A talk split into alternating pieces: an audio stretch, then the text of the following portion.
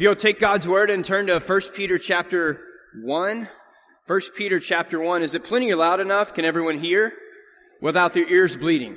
Okay, that's the objective. The sweet spot to hear and let's save the blood. Uh, no, no bleeding. 1 Peter chapter 1. We'll read and pray.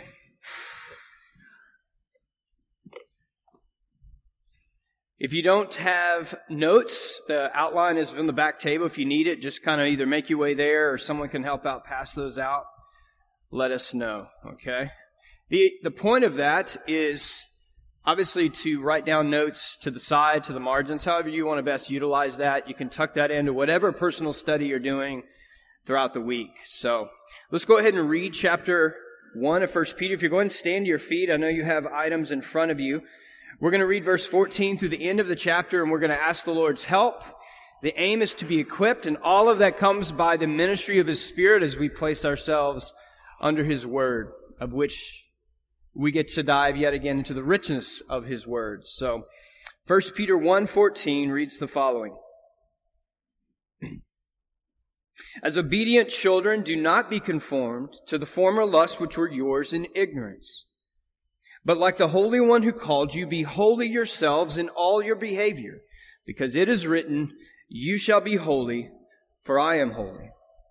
If you address as Father the one who impartially judges according to each one's work, conduct yourselves in fear during the time of your stay on earth, knowing that you were not redeemed with perishable things like silver or gold from your futile way of life, inherited from your forefathers, but with precious blood as of a lamb unblemished and spotless, the blood of Christ.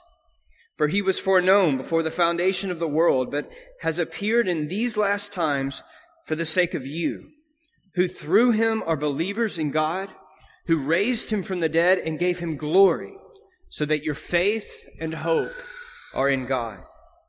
Since you have in obedience to the truth purified your souls for a sincere love of the brethren, Fervently love one another from the heart. For you have been born again, not of seed which is perishable, but imperishable. That is, through the living and enduring Word of God. For all flesh is like grass, and all its glory like the flower of grass. The grass withers, and the flower falls off, but the word of the Lord endures forever. And this is the word which was preached to you. Let's thank the Lord for His word this morning as well as that hope and faith that are in God. Father, we thank you this morning. We in advance express our gratitude as well as being humbled that this beautiful day of which you have already declared your divine nature and eternal power through the, the rising of the sun, the coolness of the morning, and Lord, the, even the anticipation, we pray that there would be great enthusiasm and expectation that you would help us to lift high the name of Jesus Christ this morning. We hope to do that in song. We hope to do that as we hear your word and joyfully worship in and through it. And Lord, we look forward to worshiping around the table we are reminded that we have been procured and saved not with perishable things like silver and gold, but through the precious blood of Christ, your Son. Lord, we thank you for the role that your word that endures forever plays in this wonder, wonderful miracle of instilling hope in us and making us right with yourself. As we look into its character now, we pray that you would help us to unpack and be impacted by all of the implications as well as, Lord, in your sovereign will, what you desire to, uh, for us to apply in this modern era to be a people who are faithful and cling to its authority as well as its sufficiency. Lord, we ask that you would convict us of sin and that you would work among us for your great glory through your Spirit. We pray this now in Jesus' name. Amen. You may take your seats this morning. Again, welcome to Equip Hour. By way of reminder, that's what this hour is. It's to equip us to make us better worshipers. Right at the end of the day, we want to be better worshipers. We want to be equipped to steward this treasure of a gospel message with greater integrity. We want to do it with greater zeal. And we want to be equipped, as we will see later in the book of Jude, that will be preached in a moment, to contend earnestly for the faith. These times from 9 to 10 a.m. on Sunday morning in North Lake Bible Church is equip us to do all of these things for God's glory. And if we are going to be faithful and fruitful as a people to do those things, to be better worshipers, to steward this gospel, and to contend for the faith, it's imperative for us, non-negotiable, not a suggestion, that a systematic and thorough, regular study of the doctrine found in God's Word be undertaken. And so that's what we're doing over the next few weeks, just by way of reminder as people are coming and going with the summer. We are covering a study in a series called The Fundamentals of the Faith. It's put together by Grace Community Church. This is not subject matter that they created of their own making and their own imaginations. They simply looked at the whole counsel of God, took foundational doctrines that are found in God's Word, and put them together in scheduled form. For us, because of its depth and breadth, we're going to take 13 lessons, and classic to us, we're going to slow it down because there's no need to be in any, any hurry. We're going to spend about 24, 25 weeks. Right now, we've parked the car in the, the parking lot known as bibliology, the nature, preservation, and delivering of God's word to us. Then we'll traverse to the main subject, He who is God Himself, of this book, and that is a study of theology proper. We'll traverse to God's Son, second person of the Trinity, who left the glories of heaven. We'll look at His person and His work, as he laid down his life on a cross, of which we will be reminded in sweet fashion around the table in a moment. He did all of this to accomplish the miracle of salvation. And so we'll unpack soteriology. In, in, integral to that miracle being un, you know, wrought in our lives is the ministry of the Holy Spirit. So we'll look at pneumatology after that. Then we'll make our way to ecclesiology, the nature, purpose of the church. And then we'll spend some sweet time around practical theology, areas of Christian living. Give you a reminder of where we've been. This is our last time in this particular section. Next Sunday, we'll actually just look at how do we study this glorious book, and then we'll dive into theology proper. Thus far, we've looked at the revelation of God, its composition, its creation. Last week, we looked at its credibility or the evidence and believability of this book and some of the implications that flow out of that credibility. Now, this Sunday, we will look at its character, the authority, clarity, necessity, and sufficiency of Scripture. Now, authority, we covered that in large me- measure last Sunday as we looked at the infallibility, the inerrancy, and inspiration of God's Word, that in part, because of these things being wonderfully true and irrevocably true, this message comes with tremendous amount of authority, final authority in our lives, that to disobey it is to disobey God. Okay? Now we make our way to the clarity of the Bible. And the question in front of us with this particular characteristic is, is it possible for us to understand the Bible? Is it possible to understand the Bible? Now, any one of us who has begun to read the Bible in any serious fashion, you begin to realize that no doubt some parts of the Bible are, are easily understood, while other parts present a measure of challenge. Has anyone ever experienced that? You can read through 10 passages and it just lands on top of you with crystal clarity, with perhaps even very little effort at that juncture. And then you reach a passage and you're like, that's a head scratcher and that's going to require a little bit of work. Well, Peter reminded his readers, even in the early church, right at the beginning of the inception of the church, that some parts of even Paul's letters and epistles that they themselves were difficult to understand. 2 Peter 3:15 reads, just as our beloved brother Paul also wrote to you according to the wisdom given to him. Inspiration. As he does in all his letters when he speaks in them of these matters. There are some things in them, and here it is, that are hard to understand, which the ignorant and unstable twist to their own destruction as they do the other scriptures. Now, friends, we have to admit that even from this and from our own experience, that not all of Scripture are we able to understand easily. But, and that's a big but, it would be a mistake to think that most of Scripture is either impossible or is difficult to understand. In fact, one of the things that we will accomplish with this swift overview of how the Old Testament and New Testament affirm that the scripture is written in such a way that its teaching is able to be understood by ordinary believers.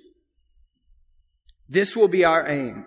Majority of it is easy to understand, and yet there are those passages which prove challenging. Even when you look at 2 Peter chapter 3, who has the fault for these things being challenging, right? Is it the Bible itself? Is it the blame cast upon scripture? Look at 2 Peter 3:15. Peter assigns even some moral blame on those who twist these passages to their own destruction. The fault lies with those reading God's word. Peter does not say that things are impossible to understand. He simply says that some things are difficult to understand. So for you and I, when we talk about the clarity of scripture, we have to unpack, well, let's define what we're talking about. The clarity of scripture means that the Bible is written in such a way that it's able to be understood. It's able to be understood. Some areas require more effort than others, but they are to be understood nonetheless.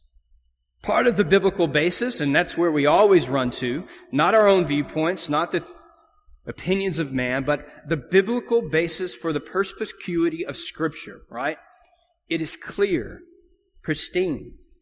For starters, we have the Old Testament. And let's just walk through a few of which this is affirmed, even of old. You have the great Shema, this mountaintop of a passage in Deuteronomy 6 6. These words which I am commanding you today shall be on your heart. You shall teach them diligently to who? Your sons, your children, and shall talk of them when you sit in your house and when you walk by the way and when you lie down and when you rise up. I want to ask Rabbit Trail for a moment. Is this too loud for you? No. Okay, perfect. Last thing we want it to be is distracting. You shall teach them to your sons. Now, this command to teach children assumes an ability to summarize and make plain at some level the whole counsel of God that had been revealed at this point, right? Even recently for us in this great book of Colossians, our pastor opened up Colossians 3:20. Where even in there it is assumed that children are not only in the presence of the reading of God's word, but they are able to understand it, right? Children obey your parents. You make your way to Deuteronomy 30, verse 11. For this commandment which I command you today is not too difficult for you, nor is it out of reach. It is not in heaven that you should say, Who will go up to heaven for us and, and get it for us and make us hear it that we may observe it? Nor is it beyond the sea that you should say, Who will cross the sea for us to get it for us and make us hear it that we may observe it? But the word is very near you. It's in your mouth and in your heart that you may observe it. Even Psalm 19 was the first psalm, the passage that we read at the start of this series. The law of the Lord is perfect, Psalm 19:7, restoring the soul. And here it is, the testimony of the Lord is sure. And what does it say there?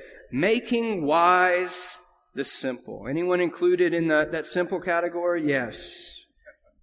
Psalm 119, 130. The unfolding of your words gives light. It gives understanding to the simple. The Old Testament affirms the clarity, perspicuity of Scripture. The New Testament, not surprisingly, affirms the exact same thing as God's Word is always consistent. You have 10 times in the gospel alone, and you can recall this in the life and ministry of Christ himself. There's this question that he for- forcefully delivers and inquires to those in front of him. And what is that question? Have you not read?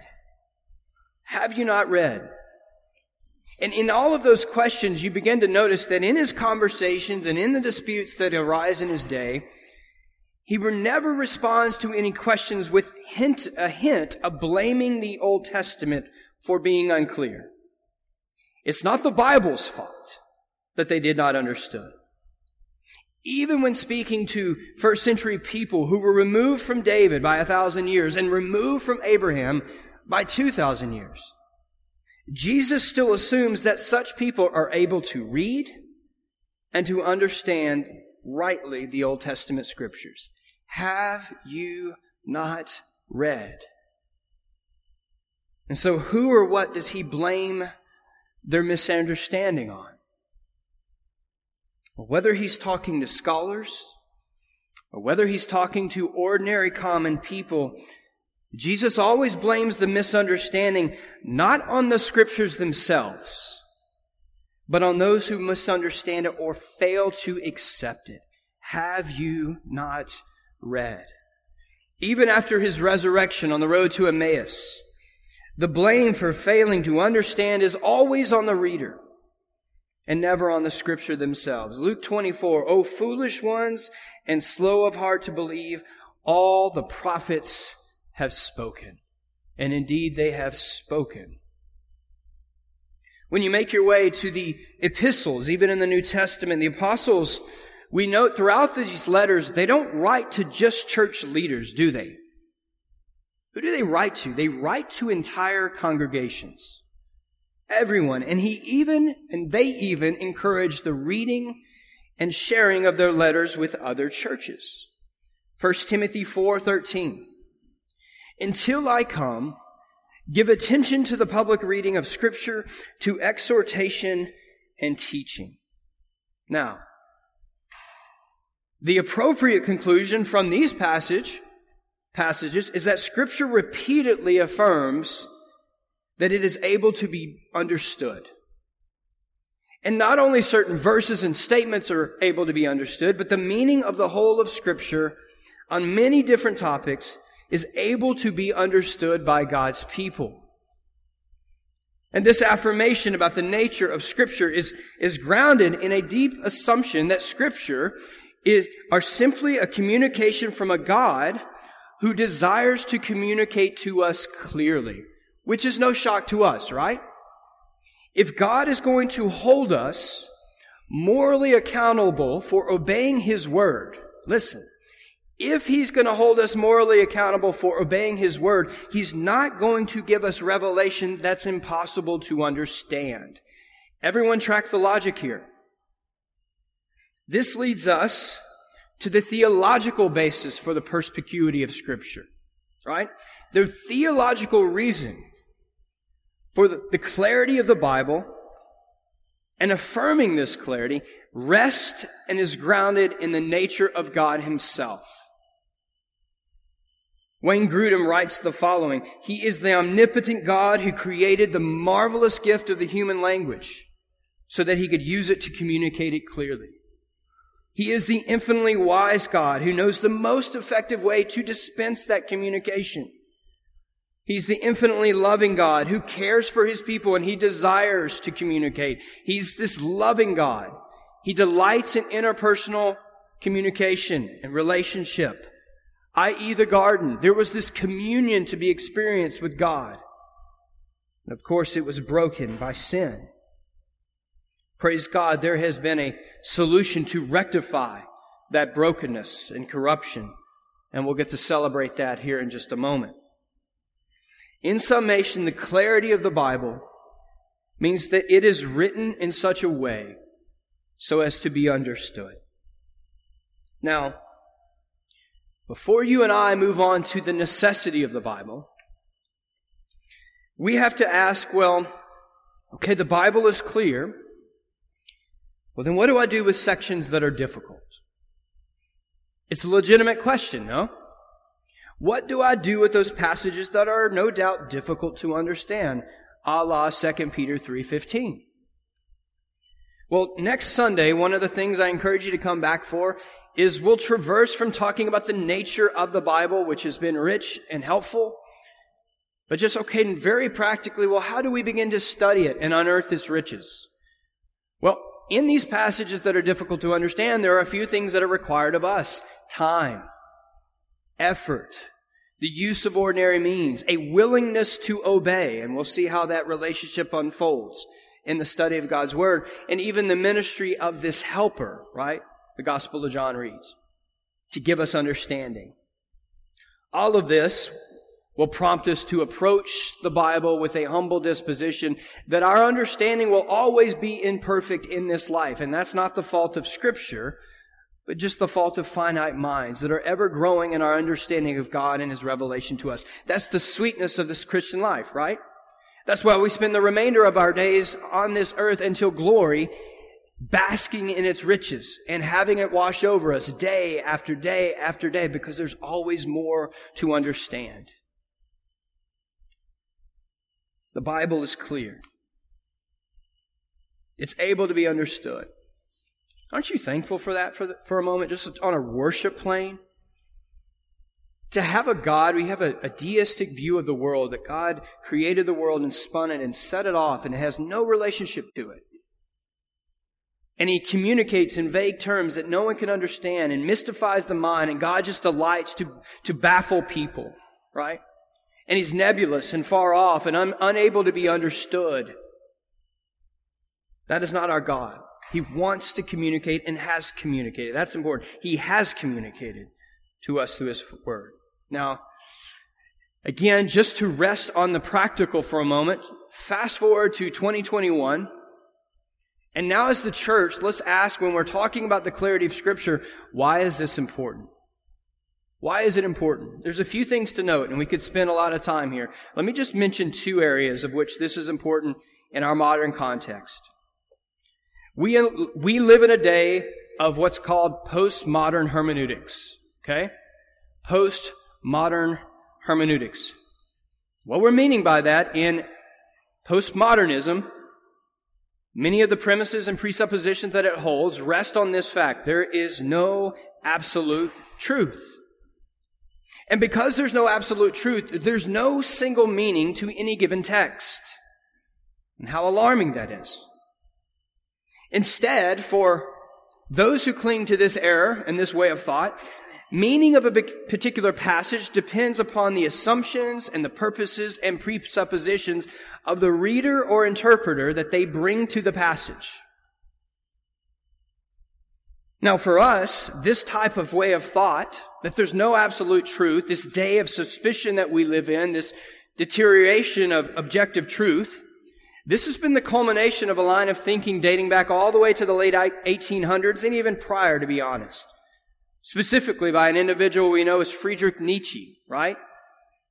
Now, Nietzsche believed many different things, but one of the things that he espoused is that any claims to know what is true is in reality just covert attempts to manipulate people. What is he saying there?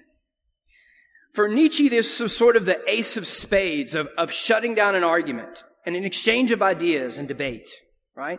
If you try to reason and argue and discuss on objective truth, Nietzsche would just lay down the ace of spades and says, hold up, be quiet, your efforts to cling and claim to know what is true is just an attempt to cling to power and manipulate people.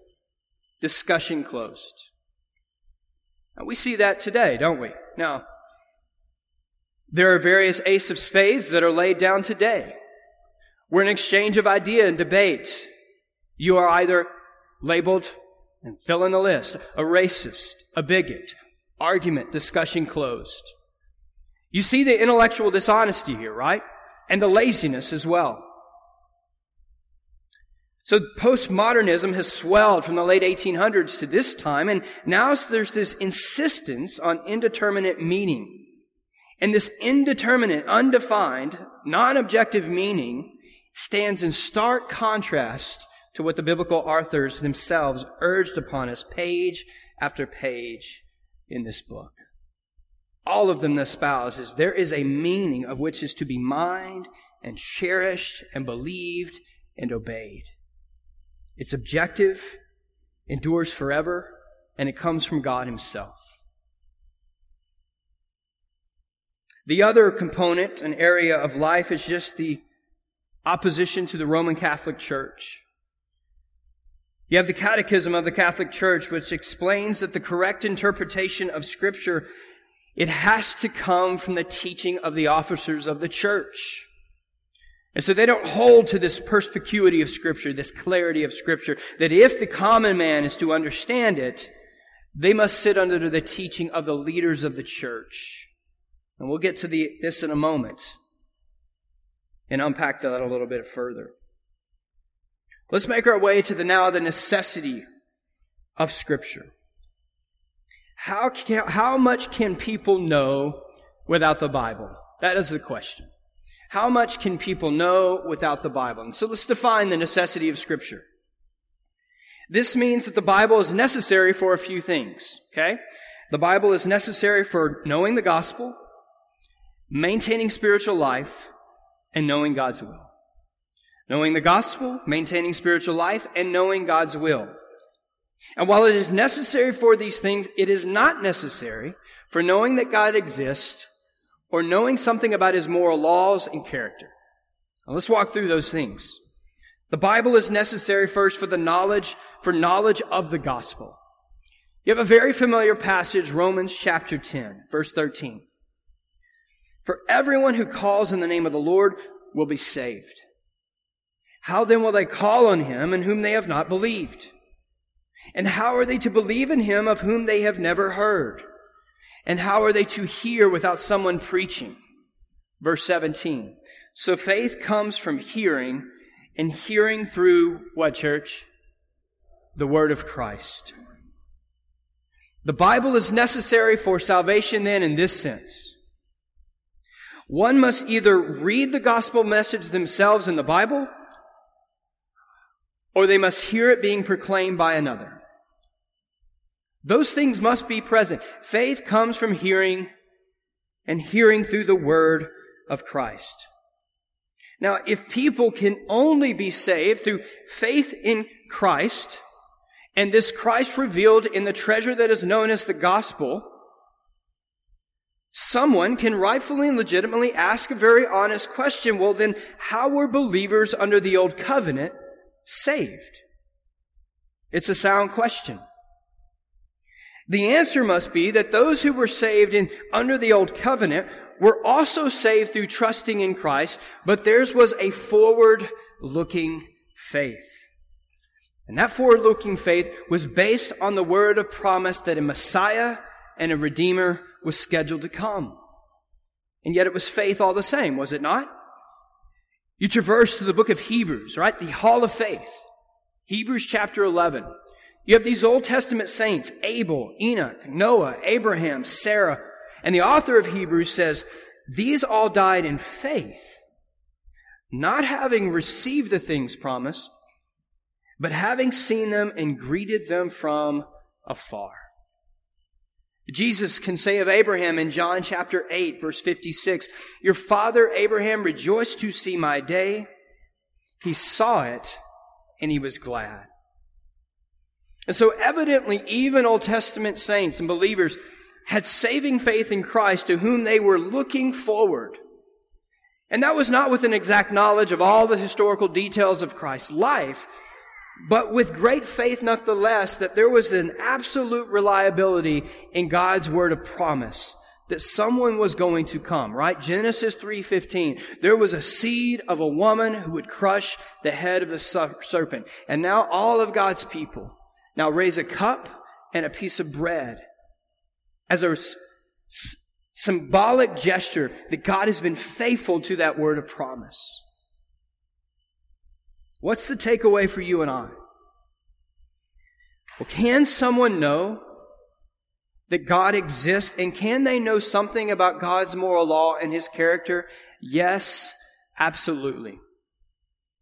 But there is absolutely no possibility, none whatsoever, of coming to saving faith apart from a specific knowledge of God's words of promise found in his word, the gospel. The Bible is necessary for knowledge of the gospel. You don't get understanding of the gospel. You don't get the message of the gospel by looking at a sunset, is the point. Secondly, the Bible is necessary for maintaining spiritual life. Jesus says in Matthew chapter 4, quoting Deuteronomy chapter 8, Man shall not live by bread alone, but by every word that comes from the mouth of God. Here, Jesus indicates that our spiritual life is maintained by a daily nourishment of God's Word. In the same way that our physical lives are maintained by a daily nourishment of physical food. To neglect the reading of God's Word is just as detrimental to the health of our souls and spiritual life as a neglect of physical food is a detriment to our own physical lives. That is the logic that Christ is making here. Similarly, Moses tells the people of Israel the importance of God's word as well, the necessity for it. Deuteronomy 32, 47. For it is no empty word for you, but your very life. I love that phrase. It's your very life. And by this word you shall live long in the land that you are going to, long in the land that you are going over the Jordan to possess. Peter in the New Testament encourages Christians to whom he writes, 1 Peter 2 2, like newborn infants, long for the pure spiritual milk that by it you may grow up in salvation. What is this pure spiritual milk? What is what we read at the top of the hour. 1 Peter 1.23. It is the enduring word of God. The grass withers, the flower fadeth, but the word of the Lord endures forever. This word, this milk, consuming it, being nourished by it, is how you grow, is how you make gospel progress. Hebrews 5:13 this is not in your outline. The author makes a similar point. You can write this down. For everyone who partakes only of milk is not accustomed to the word of righteousness, for he is an infant. But solid food is for the mature who because of, I love this, because of practice, have their senses trained to discern good and evil. Don't we want that as, as the spiritual maturation process unfolds? That via practice, we have our senses trained to discern good and evil. We grow in holiness. We grow in Christ's likeness. And we do these things for God's glory. The Bible then is absolutely necessary for maintaining spiritual life and for growth in the Christian life. Third, the Bible is not only necessary for knowledge of the gospel, not only for maintaining spiritual life, but it's necessary for knowing God's will. All of us have some measure of the knowledge of God's will through our conscience. And we've talked about that a little bit already, and we'll speak of it in a moment from Romans 2. We all have some measure of God's will just via our conscience, but it's an indistinct knowledge, right? We live in a fallen world where sin likes to distort our perception of right and wrong. This brings faulty reasoning into our thinking processes and, and even prompts us from time to time and nudges us to suppress this testimony of our conscience. And so at best, our conscience simply gives us an approximation of God's will. What's the takeaway there? My conscience gives me a, some semblance of an idea of what is right and wrong, but if we are to ever latch onto clear and definitive statements on what God's will is, where does it have to come from? It has to come from this book. Thus saith the Lord. I had a conversation with a family member just yesterday, an elderly saint. And there's all sorts of confusion of what was her purpose for life still on earth at 91 years old? Why am I still here? And she's wrestling for what her mission is in this life. I told my wife, Natalie, later, it was just, I, I, I walked away with a great deg- degree of heaviness that this person's in pursuit of this purpose and meaning. She felt empty inside. She's a believer, but there's this undeveloped understanding of what, what is God's will for me? Well, sit down with this book and have it speak to you that this is his will of what kind of daughter in Christ to be and what you should be doing in your life and what it looks like to steward that life faithfully unto Him. And she was fraught with all sorts of unsettledness, unnecessarily. If we want to know God's will, we don't wrestle for God to change our circumstances, for Him to alter our feelings. We place our lives under what He's already revealed in this book.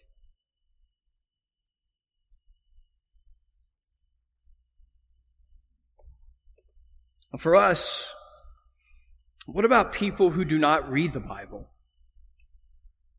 Again, a natural question of which we have to ask. What about people that don't read the Bible? Can they obtain any knowledge of God? Can they know anything about His laws? And the yes, the answer is yes. Without the Bible, some knowledge of God is possible, but it's not absolutely certain knowledge. That leads us to what the Bible is not necessary for. And one is that God exists. You do not need the Bible to know that God exists. Psalm 19 verse 1, the heavens declare the glory of God, and the sky above proclaims his handiwork. Barnabas and Paul tell the Greek inhabitants of Lystra about the living God who made the heavens and the earth. Acts chapter 14. In past generations, he allowed all the nations to walk in their own ways. Yet he did not leave himself without a witness, for he did good by giving you rains from heaven and fruitful seasons, satisfying your hearts with food and gladness. He did not leave you without a witness. He made the heavens and the earth, and everything you observe in creation, Romans 1, is screaming to you of his divine nature and eternal power. That's what even Romans 1 expounds upon. That even the wicked who suppress the truth in unrighteousness, they cannot avoid the, the, evidences of God's existence and nature in the created order. For what can be known about God, chapter 1 verse 19 of Romans, is plain to them because God has shown it to them. For his invisible attributes, namely his eternal power and divine nature, have been clearly perceived ever since the creation of the world and the things that have been made, so that they are without excuse. For although they knew God, they did not honor him as God or give thanks to him, but they became futile in their thinking and their foolish hearts were darkened. What can be known about God was plain even to the wicked. Now, all of this general revelation makes them morally accountable. It screams to them the existence of God, but it is not sufficient for salvation. For that, the Bible is necessary. The Bible is also not necessary for knowing something about his character and moral laws. Again, Romans chapter 2 verse 14. For when Gentiles who do not have the law by nature do what the law requires, they are a law to themselves, even though they do not have the law. They show that the work of the law is written on their hearts, while their conscience also bears witness, and their conflicting thoughts accuse or even excuse them. The consciences of unbelievers bear witness to God's moral law. It's wrong to take human life. It's wrong to steal property. Now that is being suppressed in profound ways today, and it has been throughout redemptive history, but there's a suppression of that inner reality all the same. It either accuses or even excuses them. That law in the heart of unbelievers is either distorted or suppressed and held down so this knowledge of God's laws derives from these sources known as the conscience. It's never quite perfect, is it? And it does not lead people to salvation. It only gives them awareness of God's moral demands and only makes them accountable. For them to be saved, the gospel has to be preached. The word of Christ has to be heard. We could say a lot more here, and I'll skip about three pages of my notes. Let's make our way to the sufficiency of the Bible. The question here is Is the Bible enough for knowing what God wants us to think or do?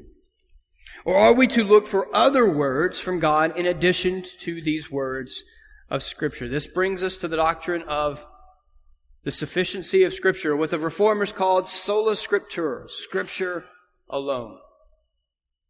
Let's define it for a moment. The sufficiency of Scripture means that this book contains all the words of God that we need for salvation, for trusting Him perfectly and obeying Him completely.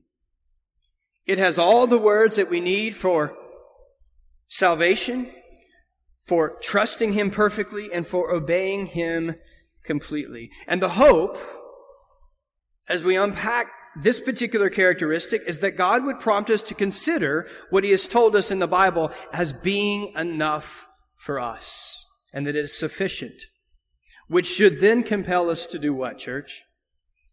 Rejoice and be thankful that God has revealed Himself to us, and to be content with what He's given us. Now, when we say the Bible is sufficient, well, of course, we live this side of the cross in the year 2021. We have 66 books of our Bible. The natural question for us, well, what do we do with progressive revelation throughout history? God, in various dispensations, chose to reveal certain things to which now we have the whole counsel of God, and it is closed, and it is final, and it's sufficient. Well, was it sufficient for them then? Again, a very logical question. God has always, always taken the initiative to reveal himself to his people. And he, in his sovereign will, has decided, decided to reveal and what not to reveal in certain times of redemptive history. And in each stage of that history, the things that God revealed for his people up until that point was sufficient for them in that moment. It was still sufficient even as God was still progressively revealing more and more, even until we get to the now the Bible as we know it, completed and closed and full. For us, this doctrine is not created of man's own making. There's a biblical basis for this, right? One, it is sufficient for salvation. Let's underscore this yet again. 2 Timothy 3.15. From childhood you have been acquainted with the sacred writings, which are able to make you wise for salvation through faith in Christ Jesus. The context said that the sacred writings here means that these are the written words of Scripture. The implication being that the words of God that we have in Scripture are all the words that we need to make us wise for salvation. That God created the heavens and earth and He made man in His image. There was a massive degree of corruption and brokenness that struck the world and separated man from God because of sin. God would make a covenant with his people. He would send Christ his son to do a work for us that we could not do for ourselves and make us right with God through his finished work on the cross, being raised on the third day, declaring to everyone that Christ's work on the cross to atone for sin is enough and sufficient and complete. It is all we need. This message of the Bible makes us wise for salvation. How else do we understand that we are in need of a Savior in the first place? But to know that we are sinful and all short, fall short of the glory of God. The Bible reveals these things to us. It's also sufficient just for the Christian life because the very following verse, Paul indicates that it is it's sufficient to equip us for Christian living.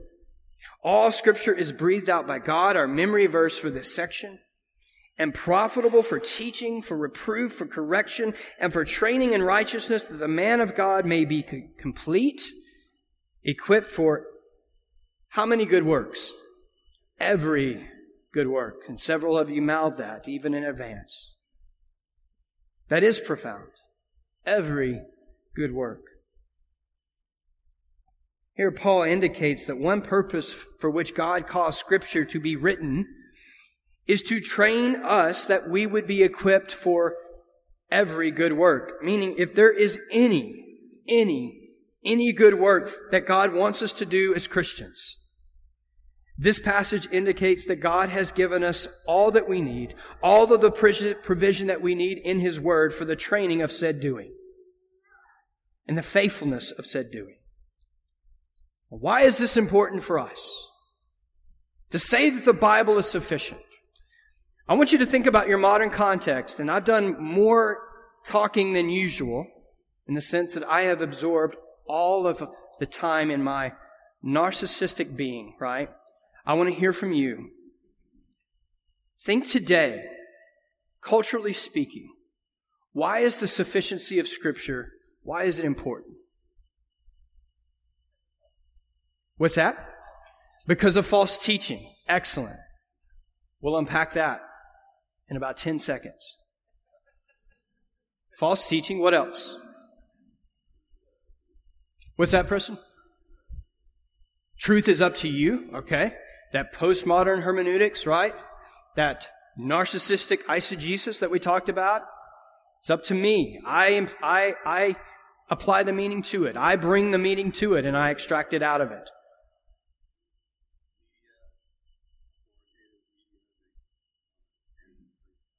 Okay, you've got a God hating culture that wants to stand in stark contrast to God, replace God. The fool says in his heart, There is no God. We see that in very pronounced ways today.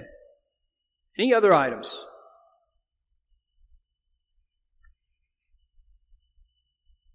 There's about five of you that want to say something. I can see it. It's like right here. But you are terrified right now. Edgar. What's that? The day is drawing near. Yeah, absolutely. We read that a little bit a moment ago in First, First Peter, right? The day is drawing near. There should be an urgency and fervency about our lives. Let me point out a few. At this point, we deviate from the Roman Catholic Church, and we always have, right, as Protestants. Roman Catholic Church would say that we have not found all that God says for us about any particular subject until we have also listened to the official teaching of the church throughout its history. And if you're familiar with the Roman Catholic Church, I've talked to several of you who've come out of the Roman Catholic Church. You have the Catechism of the Catholic Church, which reads the following The Church, to whom the transmission and interpretation of revelation is entrusted, does not res- derive her certainty about all revealed truth from the Holy Scriptures alone and what an abomination of a statement that is. Both scripture and tradition must be accepted and honored with equal sentiments of devotion and reverence. Now, for us, we would respond that although the history of the church helps us to no doubt understand what God has told us in the Bible, never in church history has God added to his teaching or his commands in scripture. Never has he conveyed to us that we need both the word of the Lord, which endures forever, as well as the tradition and teaching of men. God has never added anything that he requires for us to do or believe. It is sufficient to equip us for every good work, Paul says. Again, sola scriptura. This is why many of the reformers laid down their very lives was for these and other principles and convictions. We also differ from non-evangelical theologians known as theological liberals at this juncture. Theological liberals are not convinced that the Bible is God's Word, and we've talked about this at length. And they don't believe it's God's Word in any sort of unique or authoritative sense. And as such individuals, they also believe that to therefore, to understand the Bible, we don't just search only the Bible. But we also search many other Christian writings in an attempt to find not so much what God has said to mankind, but rather what many early Christians have experienced in their relationship with God. And the result and byproduct and danger of that, you have a cacophony of varied opinions and viewpoints and ideologies and philosophy of men. Colossians 2.8. See that no one take you captive through philosophy and empty deception. And theological liberalism spits in the face of Colossians 2.8. God's word is not the final rule of authority. I, I also want to have an eclectic rule of faith where I look at everyone's viewpoints and all of them are created equal. And I will take a hodgepodge view of my faith and understanding and application of God's word. And we wonder why today, while so many professing believers are walking around sick and miserable and actually being used by the enemy himself to distort and as Peter says, to twist, twist God's word for their own destruction. Solomon said there's nothing new under the sun, is it? It's still happening today. For them, they do not expect to arrive in any sort of single, unified meaning or conclusion of what God wants us to think or do. So for them, their quest simply remains discovering a vast array of opinions and viewpoints. And what's the result of that? They are the children of Ephesians 4. Many of them, I would argue, are not even children of God. They are professing individuals who are tossed here and there by every wind of doctrine, and they are leading others astray, a la false teachers. Now, for us, that is not our conviction here at Northlake Bible Church. Our search for answers to theological and ethical questions is not a search to find what various believers have thought throughout history. Our quest is to find and understand what God Himself has revealed to us in the pages of Scripture. It is sufficient. I could say a lot more, and we're upon time. But you have a unhealthy practice today of entering into biblical counseling here at this juncture as well. To say that the Bible is sufficient, we could spend weeks talking about the various ways that that manifests itself, all the tributaries that flow out of that, the applications and practices of the church. One of them, if we say the Bible is sufficient, when individuals are being counseled to repent of sin and, and examine their lives and grow in holiness and see relationships, you know, reconciled and brought together and whatever it is at the issue at hand that they need to be made more healthy in Christ, you have a realm of counseling today which is not only taking God's word, but they have also aligned it and propped up next to it all sorts of psychobabble and interwoven it into Christian counseling. For us, the Bible is sufficient. Any counseling that we give, it, that Bible better be open and right in front of you. And tether your life to it and hang on for dear life and grow in and through it, right? Well, you're looking at your notes and you can see we have a host of practical applications of the sufficiency of Scripture. And for the very first time here in Equip Ministry, mark this day, August 15th, we did not finish our notes. So everyone weep bitterly. yes. I said weep, not laugh. Okay. Ah. Lots to say. Maybe we'll we'll use that as an intro into next Sunday. I think we shall. Okay. How to study the Bible. Let me close this in prayer. Let's give thanks that the Bible is full of authority, profound authority, non negotiable, irrevocable authority. Let us praise the Lord that is clear, it's necessary, it is life to us, as Moses said, and let us praise Him that it is sufficient. Father, we thank you this morning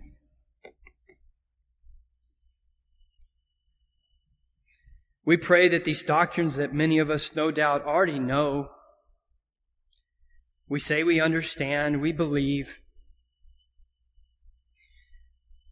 We pray that our doing and practicing and, and even walking into the next hour would be impacted and influenced nevertheless by the sweet reminders that these doctrines are to us. If we say that it's authoritative, Lord, it should change the way as the preacher opens God's word to the book of Jude today, it should change the way we sit in that chair and crack open this wonderful treasure of a book. It should change the disposition, the inner disposition that we have to want to embrace it and listen to it with every ounce of our being. To have it wash over us and convict us and train us for every good work. Lord, would you do that great work for your glory? We pray that you would help us to listen with attentiveness because you have spoken clearly. And Lord, help us to rest and bask in its sufficiency. Father, in all of this, we, we pray that our worship would be all the sweeter. Our exaltation of your Son would be all the more robust and earnest and fervent, filled with passion and sincerity, the passion and sincerity that you you, God, who made the heavens and earth and have reconciled a people for yourself, that you, God, have rightfully deserved. Fill us with a high view of yourself as we enter into the next hour. Prepare our hearts even as we worship around the table. We pray this now for the glory of your Son, Jesus Christ, in whose name we pray.